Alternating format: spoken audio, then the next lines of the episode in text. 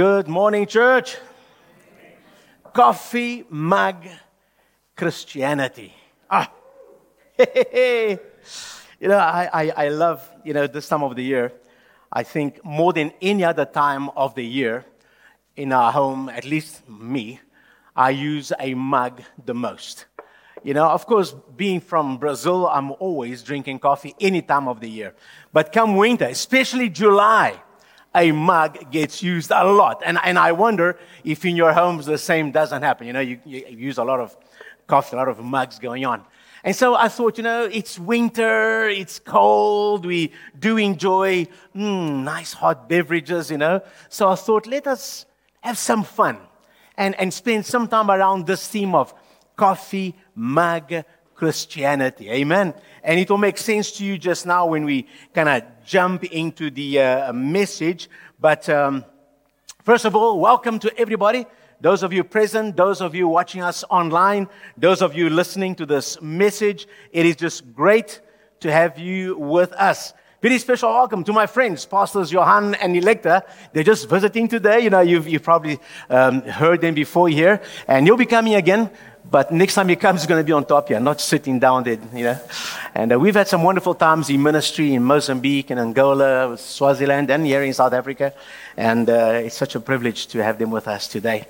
And to every one of you, most, most welcome. Amen. And I hope you'll be blessed this morning as we dive into this, into this message. Now, this series, Coffee Mug Christianity, is about bringing clarity to cliches. Cliches. Now, what is a cliche? A cliche is a phrase or a saying that has become overused. And because we use it so much, it begins to lose its meaning or its significance. And so we say these things often without really meaning them. It's just, they just sound nice. At certain given times, it's just good to say those things, you know.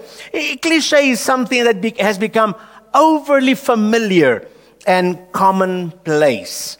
Originally, when they were first used, they may have been a striking statement. They may have, um, you know, meaning at that time and, and, and touched people. But popularity made them seem trite, turning them into what we now, now know as cliches. Here's a few examples. Common cliches. All that glitters isn't gold, all right? Or things like, this is a good one, eh? We're not laughing at you, we're laughing with you. Heard that one? It's just a cliche. People are actually laughing at you, but then when you challenge them, no, we're not laughing at you, we're laughing with you. Cliches that describe time. Only time will tell. And that ever popular, popular one, time flies. Why do you say that? Because it does. I mean, it's almost Christmas, right? And we just started the year. Cliches that describe people. He's fit as a fiddle. It doesn't look like a fiddle. And what's so fit about a fiddle? But anyway, it's a cliche, and we say it. Or a person is as ugly as sin. Those are cliches that we But now, Christians also have their own cliches. Have you heard, ever heard any of these here? When God closes a door, He. Ah, you know it.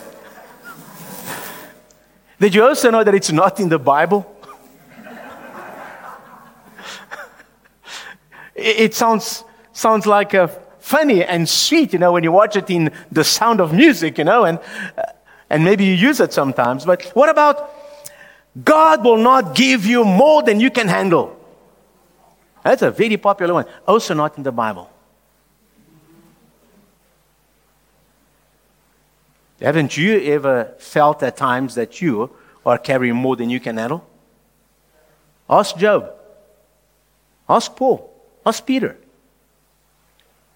And so sometimes we take a portion of the Bible, we kind of take it out of context and we create these little phrases, you know?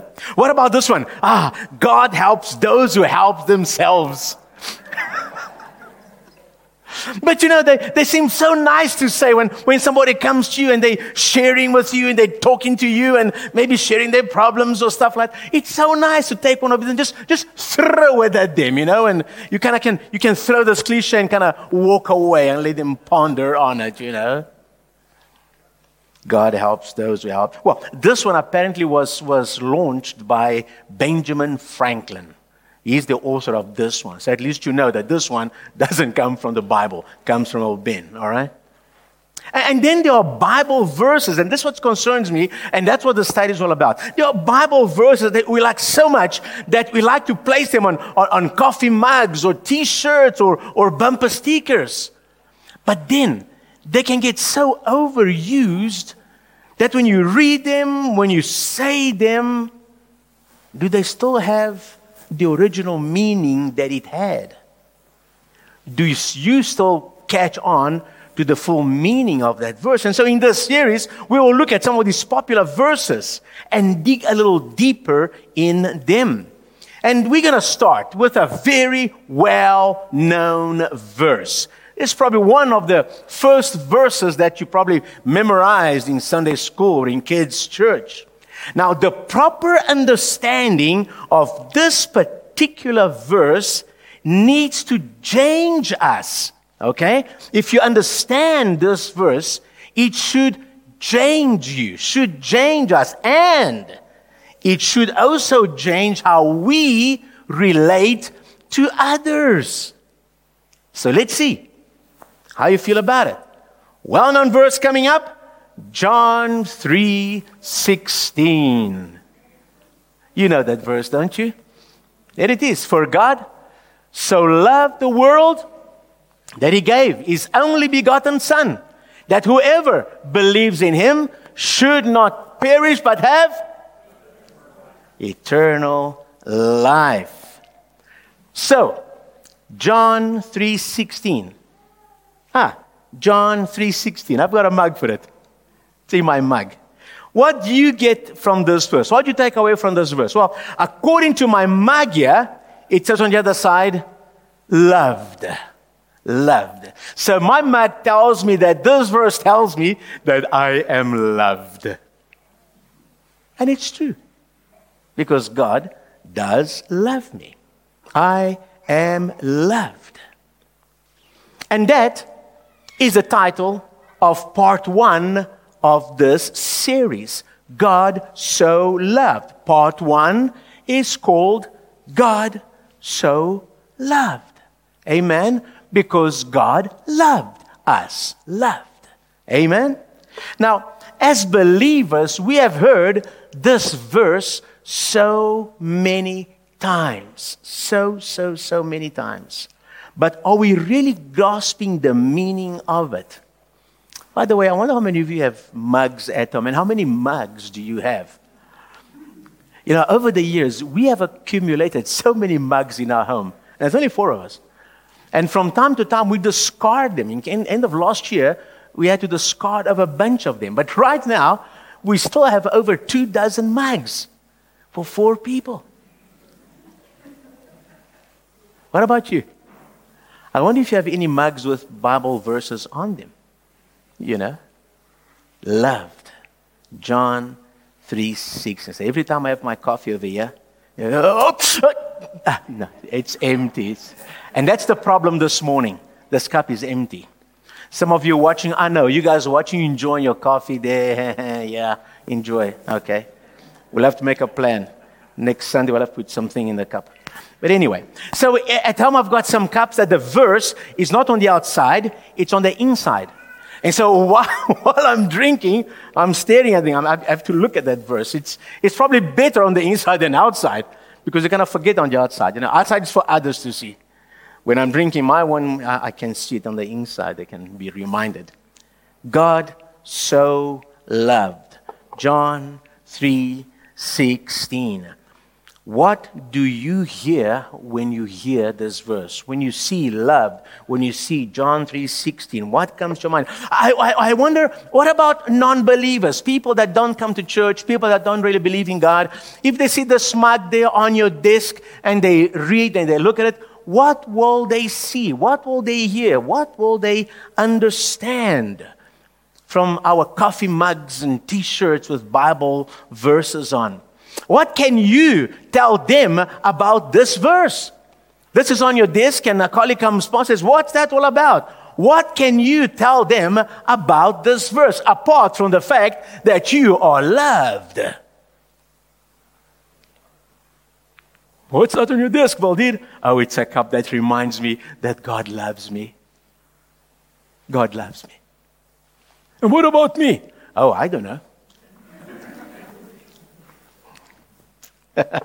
so let's look at this verse again, okay? And there are a few words I want to expand on to bring more clarity to this verse, all right? And let's see. God so loved. Uh, look at the word so. Look at the word loved.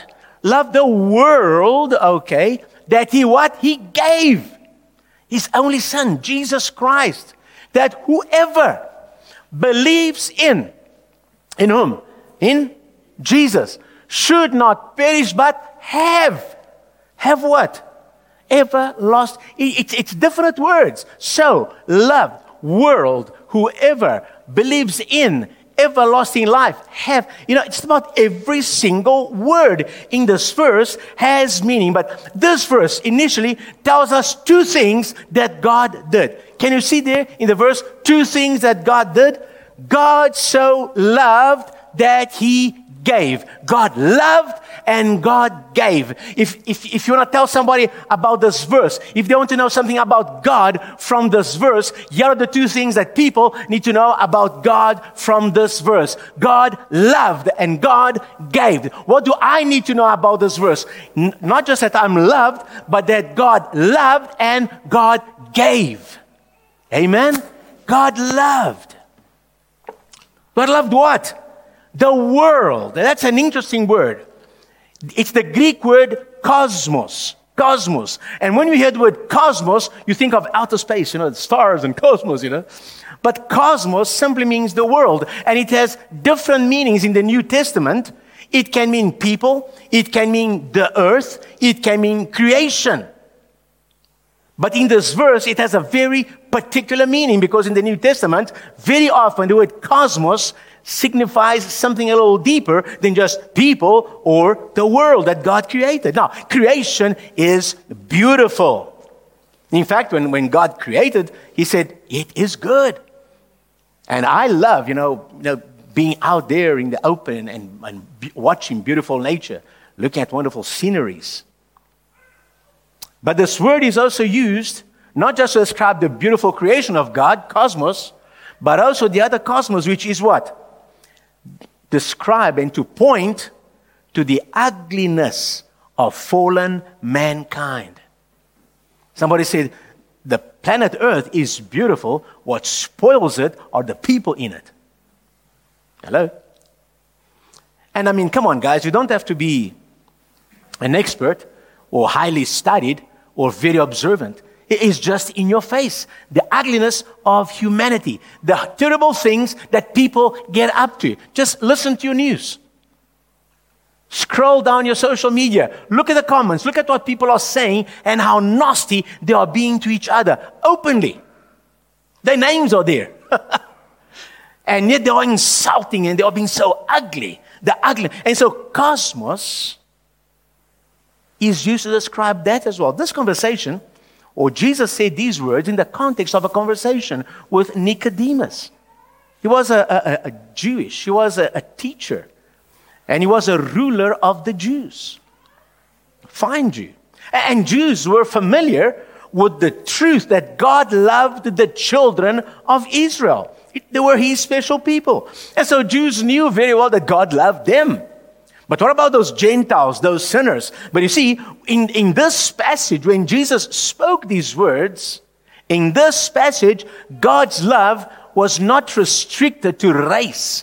When Jesus mentioned this, he didn't say God so loved the Jews, that he sent his son. He says God loved the world. And Nicodemus understood that God was not talking about a specific race, he was including everybody. Everybody. It showed that God's love is not restricted by race. And, and this love is to be admired because it is so big that it includes so many people. But that is not the, the, the biggest thing about this love, that it's so big that it includes many people. The, the amazing thing about this love, why this love must be admired, is because the world is so bad. All these people are so bad. And God loved them all. That is the amazing thing about this verse. I mean, like I said, when I read this mug, what, what they tell me? That I am loved. But I mean, come on, guys. What is there not to love about me? Huh? Ask anyone who knows me. It's so easy to love me. And so when I read this verse, I think of people like me. No wonder God loved the world.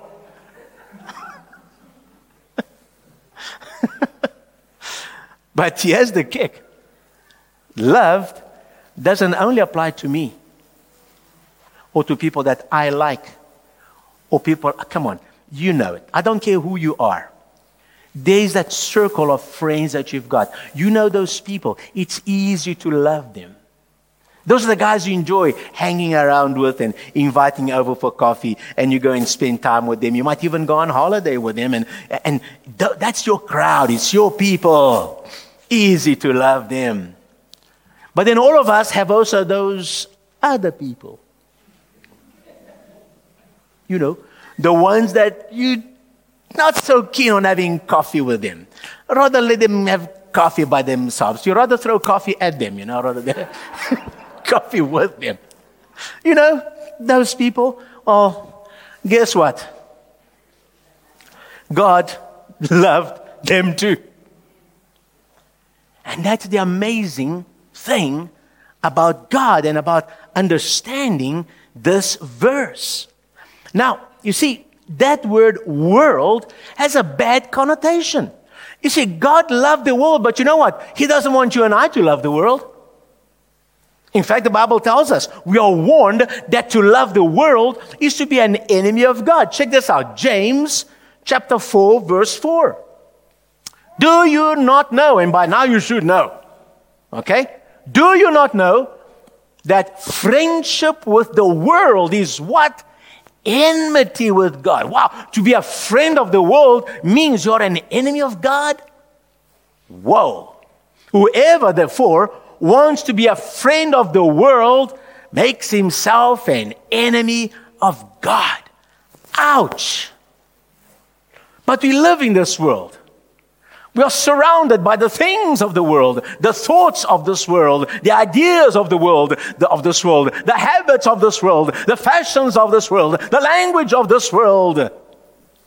And the Bible tells me that I, if I, I tune myself to that, if I connect myself with that, if I do like the world does, I become an enemy of God. That's cosmos, by the way. Do you not know that friendship with the cosmos is enmity with God? Whoever therefore wants to be a friend of the cosmos, you see, that's how this word is used. It portrays, it points to the ugliness of the world, of mankind. We are told not to love the world. 1 John 2:15. Do not love the cosmos. Again, do not love the cosmos or the things in the cosmos. If anyone loves the cosmos, the love of the Father is not in him. Can you see that's the connotation of this cosmos which is used in John 3:16. God has nothing to do with the way of life of this world. He wants nothing to do with it. He does not approve of it. And it says if we engage in that lifestyle, in those thoughts, in those actions, and so on, we become enemies of God. You see, because cosmos means the mindset of the world, the way of those who do not know God. In Genesis 1 and 2, God creates the world, and it's a beautiful thing. But six chapters in, only six chapters in, God wants to destroy what He created because of so much corruption, so much sin. And he does. He sends a flood. He saves one man and his family. But guess what? No sooner are they back on dry land, and things begin to happen again.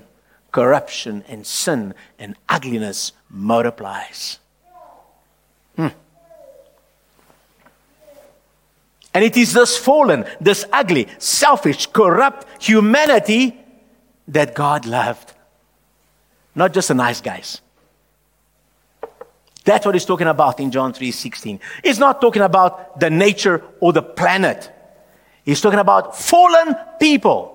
The good people and the bad people. The people you like and the people you don't like. He loves you. He loves you. God loved. But God loved the world not to accept them, not to accept the world, not to agree with the world, not to become one with the world. God loved to rescue them, to save them, to change them, to release them to become the God-like creatures they were created to become. Remember in Genesis? God created man in his image and likeness. God created us to be God-like, to be his family, his people. But sin has not only separated us from God, but corrupted us, corrupted humanity, some to greater degrees than others. And so God doesn't want to come and love us and, and, have, and chill with us and agree with us. No. He wants to come and change us, save us, rescue us, help us to get back to what He originally created. The cosmos that God loved looked nothing like what He intended it in His creation. The world that God looks at is not the world He intended it to be. And so God is in the process of rescuing this world. It is a world in alienation, separated from God and hostile to its creator's purposes. Amen? Therefore, this verse tells us that God loves that which has become hostile to God. So it's not a kind of a, a warm, fuzzy feeling of love. It's a love that loves something hostile. When you first read the verse, it doesn't seem like it because we read the verse with our, with us in mind, our people, you know.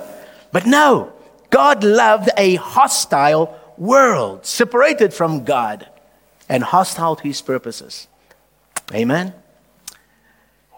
And the startling force of this verse and the way it is formulated is this that God so loved the world, this alienated and undeserving world, that of his love he gave his only son to die in order that such a world might be saved. Amen.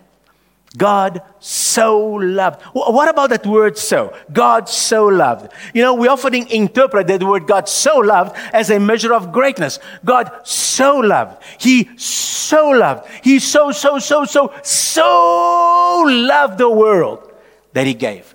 But that is not the meaning of so in this verse, okay? The word so here is not a measure of magnitude. It is true that he loved the world. But the word so in this verse is not a measure of magnitude. It is rather a way in which he loved. So here the word so means like this. In other words, God loved the world like this. He gave his only son. You see that? Now, of course, it is a great love. But this word is describing not the greatness of God's love because God is love. You're going to compare his love with us with what? So it's not how much he loved the world. We know he loved the world intensely. But this is how he loved the world. He gave.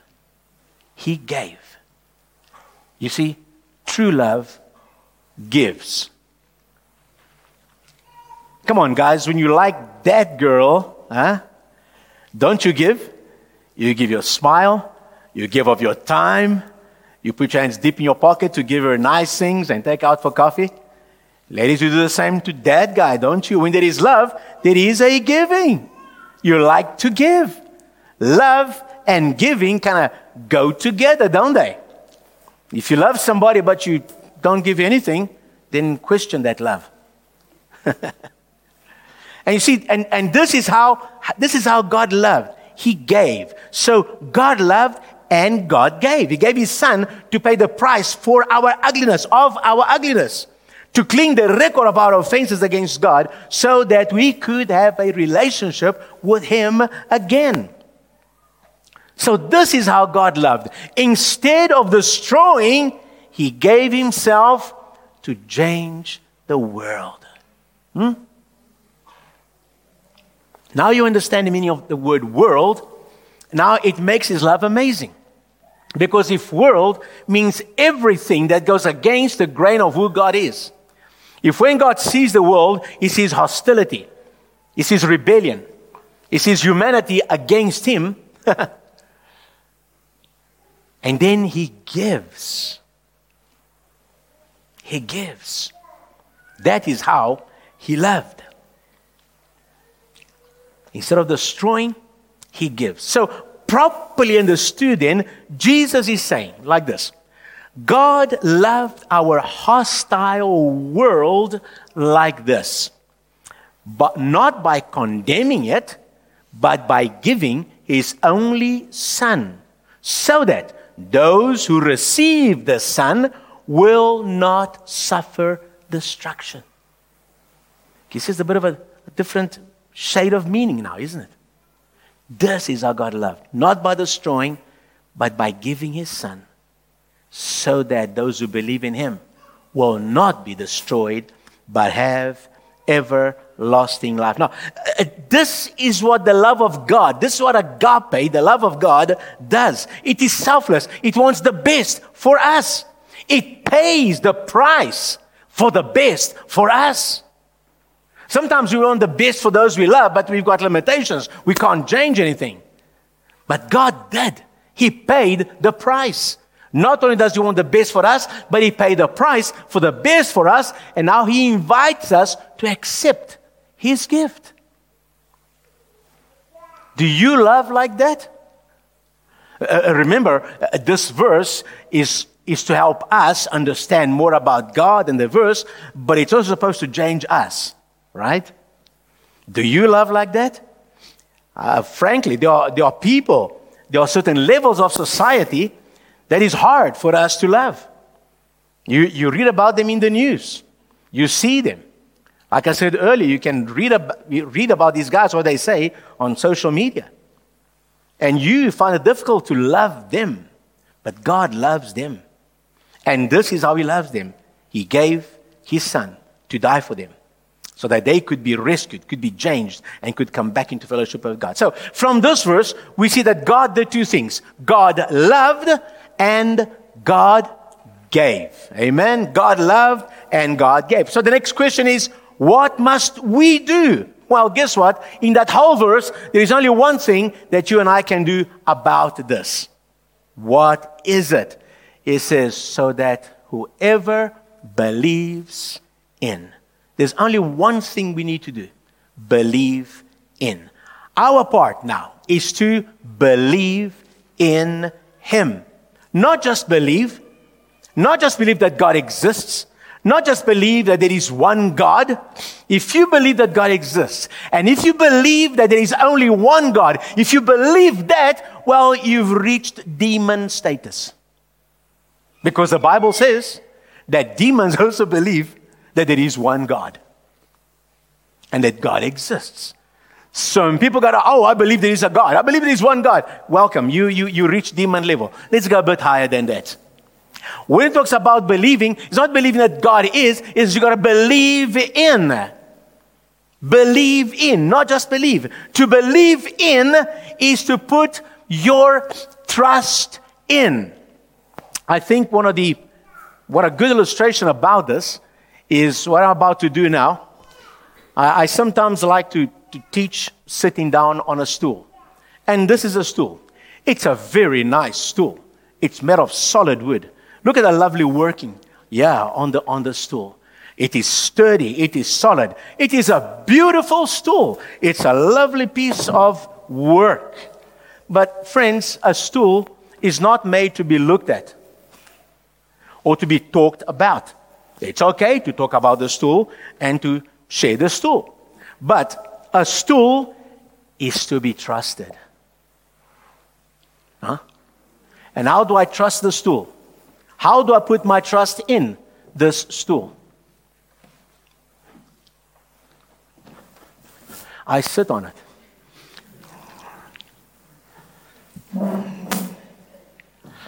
If I trust the stool, I am going to put my full weight in it. There you go. You know what I'm doing right now? I am trusting the stool to hold my weight, and I hope it does not disappoint me. The whole world is watching, you know? you see what I'm doing right now? I'm, I'm totally relaxed and I'm trusting this stool. I believe in the stool. How do you know that I believe in the, stool? How do you know that I believe this is a good stool? It's a proper stool. It's a strong stool. It's a sturdy stool. I believe in it because I trust it. I trust it with my weight, with my life. I'm putting my life upon the stool. And if you believe in Jesus, you don't just talk about him, you don't just believe that he exists or existed or whatever. You put your trust in him completely. Your whole life, your whole hope, your whole future, everything you are. You trust Jesus. Amen. Believe in Jesus, not just believe about, not just believe that he is. I believe in. That's the only thing we have to do. Oh, but Pastor, what about, what about baptism? And, and what about confession? And shouldn't I make a prayer? And, and shouldn't I, I go to church? And, and shouldn't I read my Bible? Of course you should. But you see, all those things must come as a result of you believing in Jesus. You don't have to do all that so that you can be saved. You do all that because you are saved. You do that because you put your trust in Jesus. You, do, you don't come to church to get cleansed up. You believe in Jesus. And because you believe in Jesus, you get to know His Word. And when Jesus says, do this, you do that. When you read the Word and it says, those who believed in were baptized. Oh, I better get baptized because I believe in. Those who believed in, they confess. Oh, I better confess. I, I, better, I've got, I've got to give up this and I've got to start doing that. I, you see what I'm, there's a difference, you see? Because now you believe in, He begins to change you. And the beautiful thing is this because you believe in, the Holy Spirit is there to help you. There is no way you can do what God tells you to do by yourself. If it was possible, why on earth would He send Jesus? If we could get our act together, if we could get cleaned up, if this cosmos could sort itself out, there would be no need to send Jesus. But cosmos needs some help. and so Jesus came. And when you believe in him, the Holy Spirit is there to help you become who he wants you to become. Amen. One requirement believe in. Now, what happens when we believe in? Well, the Bible says that verse if you believe in him, you'll have what? Eternal life. You have eternal life. We have everlasting life. When I believe in, when I put my trust in Him, I get this gift. It comes with the believing. As a result of me believing, I get this gift. Eternal life. What does eternal life mean? It simply means that those who believe in Jesus have a new life that starts in this life and continues in the next. It means we are connected with Him forever. Forever. Jesus said in John 11, verses 25 and 26, I am the resurrection, and the life. He who believes in me, though he may die, he shall live. And whoever lives and believes in me shall never die. Do you believe this? Do you believe this? Do you believe this? You see, if you believe in Jesus, if you believe this, if you believe what he's saying, it means the following I am alive now. But when I die, I don't die. Because I change address. I continue living in His presence. just like I'm living in His presence right now. But then I move into a different realm. I see Him face to face, and I'm in His presence. It means that those who have died, our loved ones who believed in Jesus, it means when He returns, they're going to be resurrected and they're going to live forever. You see? And so the fact is this, guys uh, everybody is going to live forever. The gift of the eternal life determines where we are going to live forever. Because you can either live forever in God's presence or not. We get to make a choice. And so the gift He gives us is if we trust in Him, we have eternal life. We have, it's now. I have eternal life right now. I don't have to wait until I die. I have it right now because I believed in. And that's the beautiful promise of this verse. Amen. Hallelujah. So I hope that John 3.16 is, is kind of gaining a, a fresh perspective in your heart and your mind. And that you are not just seeing it as a cliche, as that little, verse that you learned as a kid and just said over and over, but it's becoming a bit richer to you. Now, John 3:16 is about that love. A love of a father who waits for the prodigal son to return. And when he does, instead of scolding him, instead of judging him, he showers him with love and acceptance. And John 3:16 is about that love. And the proof of that is the next verse, John 3:17. We often read just this verse and uh, you know the 3:16 we forget about what comes next. And that's often a problem with cliches and verse that we stick on mugs and t-shirts. We don't look at the whole context. But verse 17 says the following, John 3:17. For God did not send his son into the world to condemn the world. Did you see that? Jesus didn't come to condemn the world, but that the world through him might be saved. Jesus came to save, and that's, that's God's desire for this world. Jesus didn't come to condemn. In fact, if you continue reading the, those verses after John 3:16, Jesus says in the following verses that the world is condemned already. Because of their hostility towards God, they have condemned themselves. We condemned ourselves when we turn our back to God. I, we don't need Jesus or God to condemn us. We do it all by ourselves. So Jesus didn't come to add condemnation. He didn't come to condemn us, but to rescue us, to save us. Mm. God loved the world through selfless, costly love even when it was lost and hostile. So, how does this verse influence the way we relate to others? You know, we've been looking now at, at what God does, what must we do, and what we, we receive, our gift. So, so far we looked at our, our benefit when we embrace this verse. But I said in the beginning that the verse must talk to us, you know, change us, but also change how we relate to those around us. So, how does this verse influence the way we relate to others? As Christ followers, we have been invited to join the Lord in spreading His love to this world. The instruction of Jesus is as you go about your life, spread the good news. And today we heard what the good news is. What is it? God loved and God gave. We believe in Jesus and we have eternal life. That is the good news. That's John 3:16. So, how can we obey God's command to love our part of the world? Huh? Our city, our neighborhood, our community, the people we interact with? Well, we do this not in the sense that we conform ourselves to the world we live in.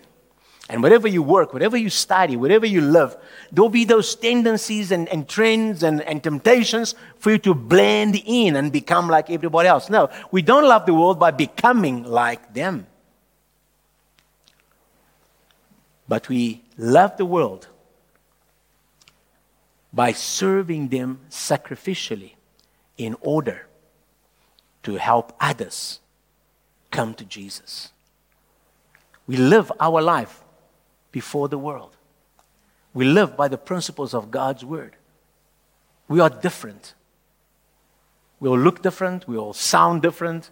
In some circumstances, we'll, people notice us a mile away that we are not the same, that we don't fit in. And it's okay. You don't have to fit in all the time. But as they deal with us, they're going to pick up in us a different spirit. And that's what it's all about. You see, because the cosmos is not so much about the outward eh, eh, eh, appearance, it's about what, what's going inside, my mindset, the way I look at the world, the way I behave, the way I speak, the way I do things. And as people begin to, to relate to me and, and to get to know me, they should see something different. As they relate to you and get to know you, they should see something different. Because you're not blending in with the world, you're not conforming with the world. But we too begin to learn from our Father to give ourselves, to serve sacrificially. Amen? Just like what God has done. God the Father did it. Lord Jesus did it. And now he invites us to follow him and serve sacrificially so that others may come to know God as well. So at the beginning of the message, I said that the proper understanding of this verse needs to change us and change how we relate to others. And so I hope that you have received some fresh insights and a deeper understanding of these words of Jesus, of John 3:16. I hope that when you think of this verse, that it won't just be a verse in a mug for you, all right? But that you will reflect on this verse. Reflect on the manner in which God loved us, how He loved you. Reflect on our response to His love. What is your response to His love? Reflect on what it means to believe in Him Reflect on the gift of eternal life. Reflect on how we will allow His agape love to flow through us to enable us to love the unlovable as God does. Amen. Praise God. Just bow your heads. Let us pray.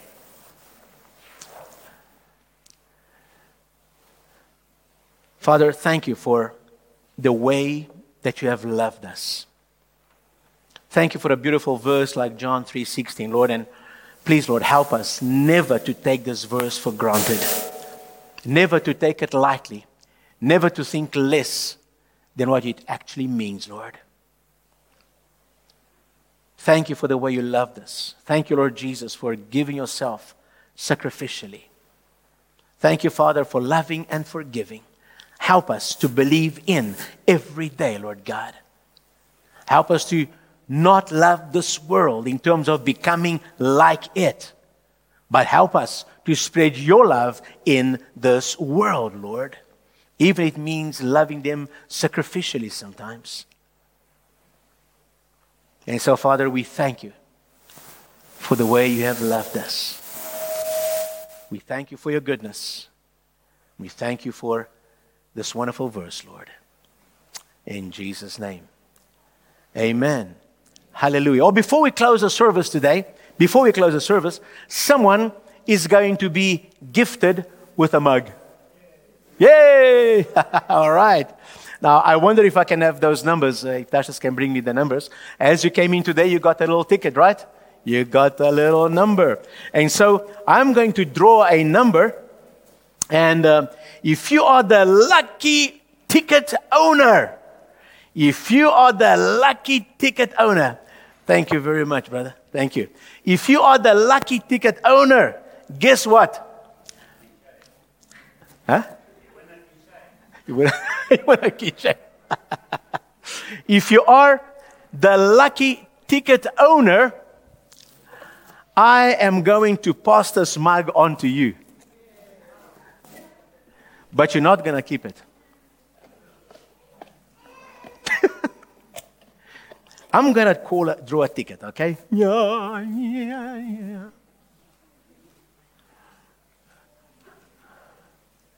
How many have I got? Have I got one? Oops, I got two. I got one. All right, I got one. Now, if you are the ticket owner, I'm going to call you forward and I'm going to pass on the mug to you, but you're not going to keep it. You're going to look at the congregation and you are going to give this mug to someone that you feel needs a mug this morning. Number 33, where are you? Number 33. Now all of a sudden, you don't show yourself up. Not me. No, I'm not here. No, no, no, no, no, no, no. no. Ah, welcome, brother. Thank you very much, my brother. Now, here you are. I'm going to give you the smug, all right? Number 33. Thank you. That's it. Here you are. So now listen carefully. You can, you can look at the church, okay? It can be somebody you know. It can be somebody you don't know. I don't care, brother, who you give it to, all right? But I want you to scan the congregation and go and give this mug to whoever you think that needs a mug. All right? Go. You see, the Bible says God loves and God gives. So, brother, you're going to give. Amen. Amen. Praise the Lord. Hallelujah. Wonderful. Now, brother, don't go away. Brother, come here, please. The Bible also says, Give, and it shall be given. Thank you so much, brother. God loves, God gives. Of course, it's much easier to give something which is not yours. However, I'm sure you was hoping it would be his, you know, but now you got to give it away. but you see, guys, God loves and God gives. Let us learn to love and to give. Sometimes even to people we don't know, just randomly. And God leads you, you do it. Only eternity will reveal sometimes the result of our giving. Amen. Praise God. Let us stand up, please. And let us. Um, wonderful. Now, you see, those of you who live in Pretoria and are not here in church today, you see, you, you could have been the one receiving the mug, you know, if you're only here. You see what you missed? All right, guys. I trust this has been a blessing to you. And over the next couple of weeks, you're going to be looking at other verses on mugs or t shirts or stickers. And I hope it will be instructive and a blessing and encouraging to you. Let us pray. Father, thank you once again, God, for this time together. I pray now that the love of God the Father, the grace and the peace of our Lord Jesus Christ, and the fellowship of the Holy Spirit will be upon each one of us as we live every day with John 3:16 in mind, knowing, being sure that God loved and God gave and God gave that we believe in and that we have eternal life. And help us, Father, to make this message clear to those around us, to live it out and share your love with those who need it, Father. In Jesus' name, amen and amen. The Lord bless you. Have a great Sunday. Hey, this coffee today. So don't rush off home. Enjoy a cuppa, enjoy some fellowship, and we'll see you next Sunday. God bless you. Amen.